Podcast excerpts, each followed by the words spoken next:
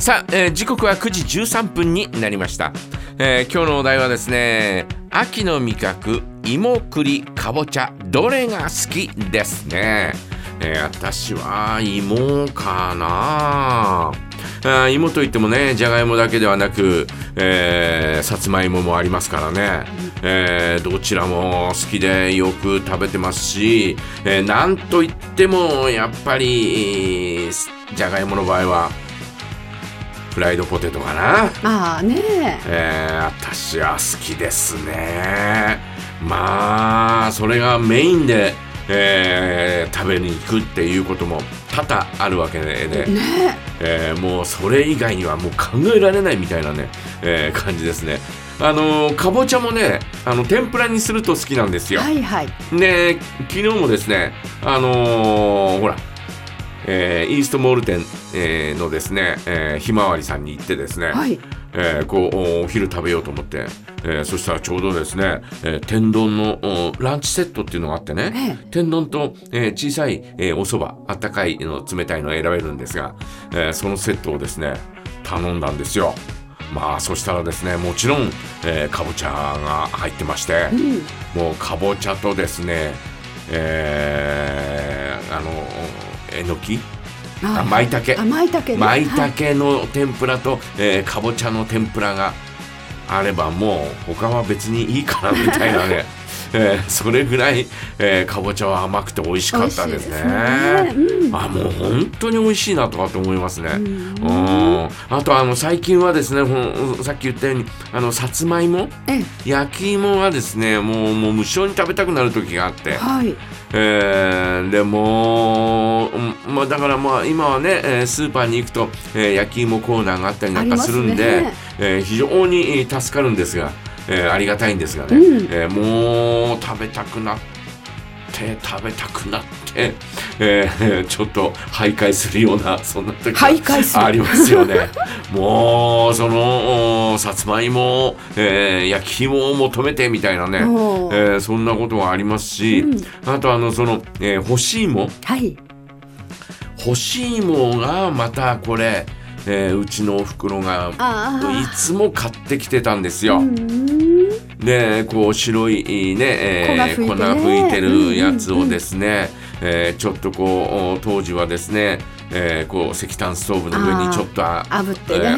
えーね乗せて、えーちょっと炙った感じで、えー熱々のところをですね食べるっていうのはねまあ美味しかったんだよね。美味しかったですね。あの丸芋っていうのもあって、うんうん。なんかコロンとした干し芋もあったんですよね、うん。うんそれがまたね、うん。あの美味しかったですよ、まあ、ペラペラの干し芋がね結構あの有名っていうか一般に出回ってたんですけど私がちょうど市場にいた時に丸芋っていうのがあって、うん。それはもうちょっとねこう丸い感じなんですよね本当にね、うんうん。で干し芋を丸くしたような感じで、うん。それもすごい人気があったんですよね。うん美味しかったですでねまたその干し芋の中に、えーこうピッと、えーピッとした、えーやつとええ。それからちょっとお色の濃いとろっとしたやあつとはいはいあはい。って、うんうん。えーそのとろっとしたやつの方が、ええ。あのどちらかというと甘みが強くて。あー確かにはいはい。もうあれをよくもうなんかね、うん。えー弟と喧嘩しながら取り取り合ったというねそんな思い出が、えーありますけどね。ね。まあ干し芋もまあこれからね、えーそんな干し芋の、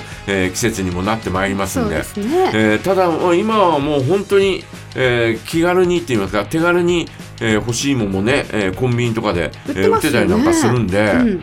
うん非常に、えー便利なあーね、えーそんなあー世の中になったなとは思うんですけど本、当ですね、えーただ季節感を感じなくなったなというね。ありますうんね干し芋れはもうどちらかというと冬の食べ物みたいなね、うん。えーそんな感じがあったんで、はい。えーまあ、うん、ストーブの上で、えーこう炙って、えーそして熱々で食べるっていうのはですね私は大好きだったんですよね。うん。うん。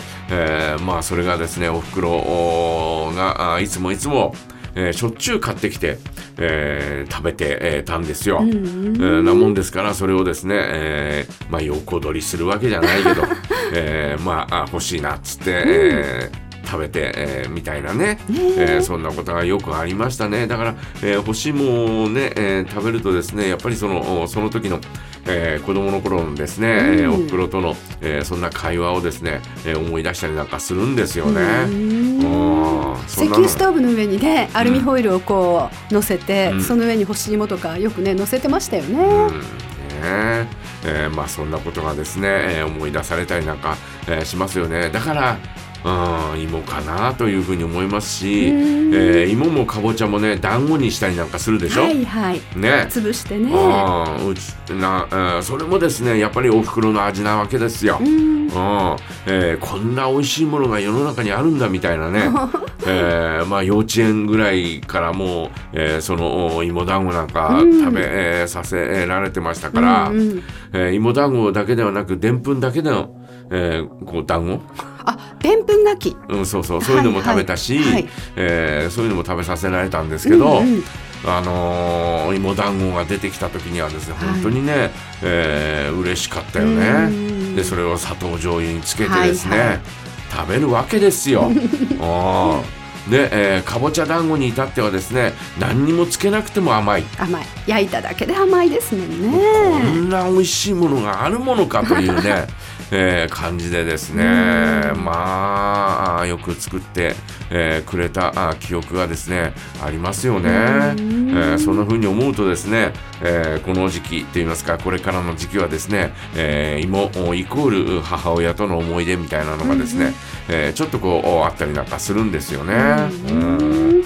まあ芋に関して言えばあじゃがいもに関して言えば、えー何でも入れられるしね。うん、そうなんですよね。もう本当にいろんなお料理に合いますもんね。ポテトサラダにしてもいいし、うんグラタンにしてもいい、うん肉じゃがとかカレーライスシチュー、何でも合いますもんね。まあシチュークリームシチューに、えー、じゃがいもがたくさん入ってると嬉しいよな。嬉しいですね。うん。うん。あのシチューだけでお腹いっぱいになるみたいな。はいはい。まあ芋がたっぷり入っててね、うんうんうん。えーシチューだけでお腹いっぱいになるみたいなね、うんえーそんなところがあるんでね、えーまあクリームシチューのじゃがいもは好きだったな。あー美味しいですね。ただうちはねあのうちの母親はですね、えーカレーにじゃがいも入れなかったんですよ。かっこいいですね。そうそうカレーにじゃがいもは入れなかったの。へーうんなもんですから、えー、人参と玉ねぎとお肉と、えーそれだけで、えーはいはい。作ってたんで。へうん、ーあのカレーにえーじゃがいもっていうイメージがあ私のところにはないんですね、うん、その代わりシチューにはたっぷり入ってました。おー。うんへねまあまあまあまあそんな感じでですね、えーそれぞれですね皆さんねあ栗の話が私の場合出てこないなあんまりね。今出てこなかったですね。はあんまり出てこないね、いはい。栗はそんなにうん天津甘栗を食べたぐらいかな。今どうなんだろう？天津甘栗のあのおねえーああそこの西二条のお店が閉まった後にですね、えー、とどっかがそのお機材を引き取って、はいで、えー、洋華堂の東口ぐらいに、はいはい。えー天津甘栗えー出してた時期があるんだよへね。え。うん、今もどうなのかな？そのお機材を使って、はいはいえー出してたというねあー、そういえばあったかも。えーそんなあはいーはい。の時期があったんですけうど、えー今はどうなのかちょっとわからないですね、えんーただその、えー今はもう本当に、えー栗もですね、うん。もう剥いた剥いたまんまの栗はい。それがもう、えーどこにでも売ってるからねあ、むむ剥いちゃいました。剥いちゃいましたあはいはいはい。あのこんなでっかい袋にありますね。昨日見たら900なんぼだったお、意外とお手軽。ねえ、はいえこんなに大きいのに900なんぼなの？とかって、えー思ったぐらいなんで、そうですよね。うん。昔あの栗って、うん。あの栗の瓶詰めうん。にこうあのお砂糖シロップかねはい。あんなのをねあの年末にうん。やっとやっとあの3個か5個ぐらいしか入ってないあの瓶のやつを買って、そしてあのねこう茶碗蒸しに入れるだけに買うみたいな、そうそう。そんない状態ですよね栗って、うん。それぐらい。の袋は、ええ。えー必ず茶碗蒸しを年末はい。もしくはですね、えー何かの時にですね、うん。えー作ってくれるわけですよ、はい。えーその時にはあの瓶詰めの、ねあの栗を使ってですね、はいはい。えー入れてくれて、ええ。だからあの銀杏が入っているあ、えー茶碗蒸しってあるじゃない、はいはい。あれだとちょっとがっかりするんだよ ね。なんか栗の方が豪華な気がしますね。栗確かにね、うん。栗入ってちょっと甘いんだよ。うちの袋が作るのは、はいあのしはい中のシロップもそのまま、えー入れて、はいはい。で、えー蒸し上げるというそんな感じだったと思うんで、はい。ちょっと甘いんですよ。うん。でそれがもう馴染んでるんで、はいはい。銀杏の入ってるやつは、はいはい。うーんとかってね。ちょっと外れくじみたいなことになっちゃう銀杏の方がちょっとあの、えー高級なのかもしれないけど。本当はね。うん甘ちょっと甘みもないしみたいああなねなるほど。うん、ちょっとがっかりするんだよね。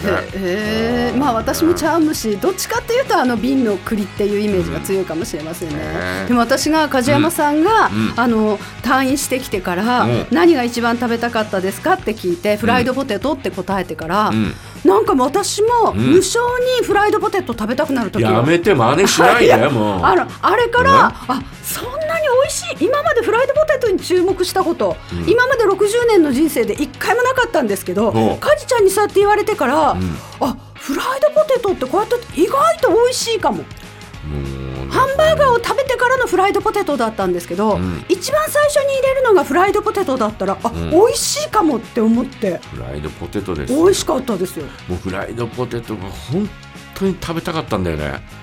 ねなんなぜなんだろうな普段そんなにえーまあねハンバーガー買った時には必ず、えー食べてましたけど、はいはい。えーそんなに、えーねえー好んで、えー食べるってことはなかったんですが、ええ。まあ本当にフライドポテトが食べたくて食べたくて、えーまあ入院生活34日間のうちのですね、はい。20日間ぐらいはですねフライドポテト食べたくて食べたくて。そればっかり考えてたんですもん本ね。